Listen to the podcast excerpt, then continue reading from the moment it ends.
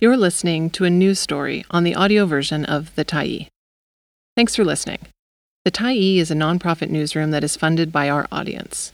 So, if you appreciate this article and you'd like to help us do more, head on over to support.thetyee.ca and become a Tyee builder. You choose the amount to give, and you can cancel anytime. Bad Advice and Worse Record Keeping Practices. By Katie Hyslop, September 7, 2023. A youth in government care was misled by BC's Ministry of Children and Family Development, which also neglected to give her access to the legal advice it was required to offer, according to a new report.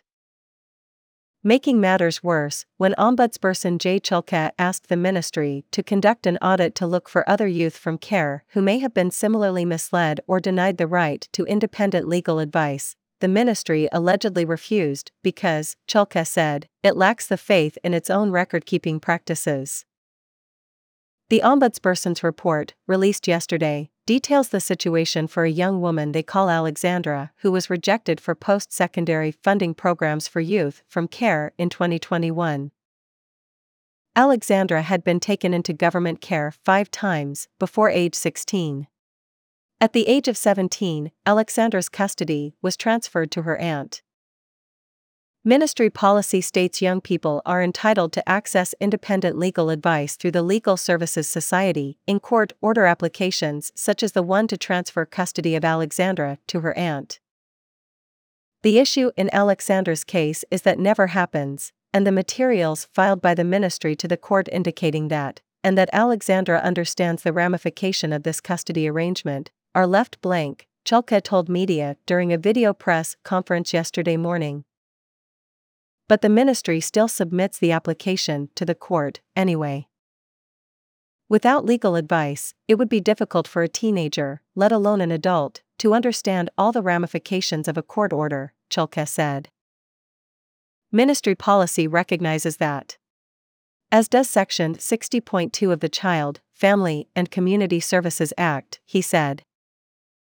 When presented with the plan to transfer custody to her aunt, both Alexandra and her aunt asked her social worker if Alexandra would be eligible for the ministry's post secondary funding, given she had stated plans to pursue higher education. The social worker said Alexandra should be eligible, but she would follow up with her and her aunt to be sure. Unfortunately, the social worker was wrong. But she never communicated this to Alexandra or her aunt.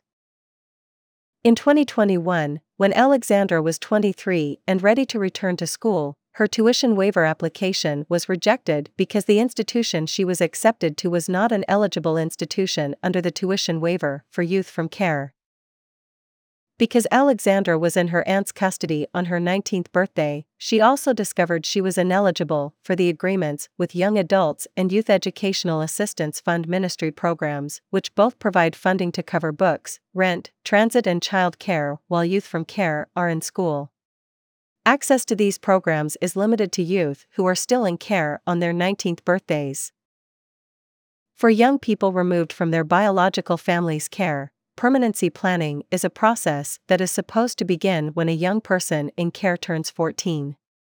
Together with their social worker, they create an exit strategy, whether that means transferring their custody to another guardian, returning to their family, or transitioning into independence when they turn 19. Alexandra appealed directly to Minister Mitzi Dean to ask they reconsider her application given the information she was provided with when she was a child.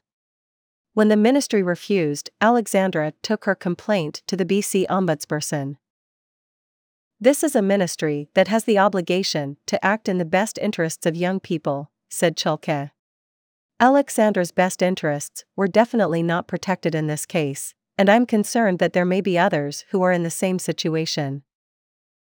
Although Alexandra is not identified as being Indigenous, Chalke's report notes the overrepresentation of Indigenous children in care makes him concerned that they are disproportionately likely to be subjected to ministry errors like these. Following his office's investigation, Chalke says he presented the Children and Family Development Ministry with five recommendations. Compensate Alexandra for the funding she was mistakenly told she was eligible for. Conduct an audit of permanency plans for all youth whose legal care status was changed over the last decade to ensure they had access to independent legal advice. Involve the provincial guardian and trustee in all ministry court orders to ensure children's rights are protected.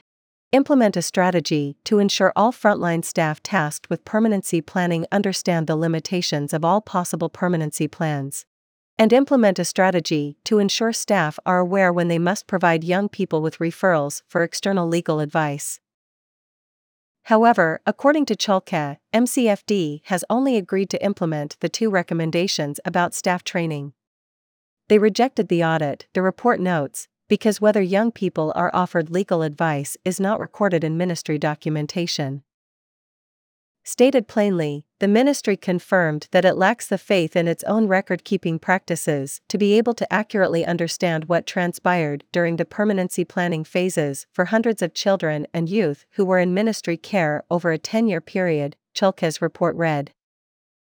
It's a troubling admission that ministry documentation is incomplete, Chalke said. It is also profoundly unsettling that they refuse to audit their own files to ensure no other young people have experienced what Alexandra has, he said.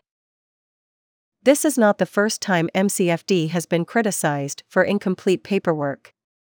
Internal regional audits for compliance with ministry paperwork requirements in 2020 and 2021 showed less than 50% compliance. The Office of the Ombudsperson has no authority to compel a government body to comply with its recommendations. Instead, their mandate is to inform the public of the findings of their investigation. Chalke told the media yesterday he held a press conference during the first week back to school to try to press MCFD to reconsider their decision to ignore three of his recommendations. Frankly, I expect more from the ministry, and I think British Columbians do, as well, he said. In an emailed statement to the Tyee, Minister Mitzi Dean noted that young people like Alexandra would be eligible for the tuition waiver if they attend a public university or college in BC, while the additional support she was denied is now open to all youth in some form of government care on their 19th birthday. Dean did not comment on whether they would reimburse Alexandra, however. We will be reviewing the Ombudsperson's report in detail to fully understand what went wrong when Alexandra sought advice from the ministry in 2015, and how we can avoid this in the future. Dean's statement reads, adding they have made changes to youth transitions from care since then. It's clear that social workers need to provide accurate and complete information to youth and families, and we will continue to improve communication and information sharing. We want to ensure that all youth in care receive the supports that will help make them successful in life. In an emailed statement, Representative for Children and Youth Jennifer Charlesworth echoed Chalke's request that the ministry make good on its mistakes. Children and youth have the right to receive accurate information about the public services and supports available to them, as well as access to independent legal advice when decisions are being made that will affect them, she wrote. In that spirit, I would urge MCFD to reconsider its decision not to accept and comply with all of the recommendations contained in the Ombudsperson's report. Thanks for stopping by the Tyee today. Anytime you're in the mood to listen to important stories written well, we'll be here. And if you'd like to keep independent media going strong, head over to thetyee.ca and click on the Support Us button to pitch in. Finally, big, big thank you to all of our Tyee builders who made this story possible.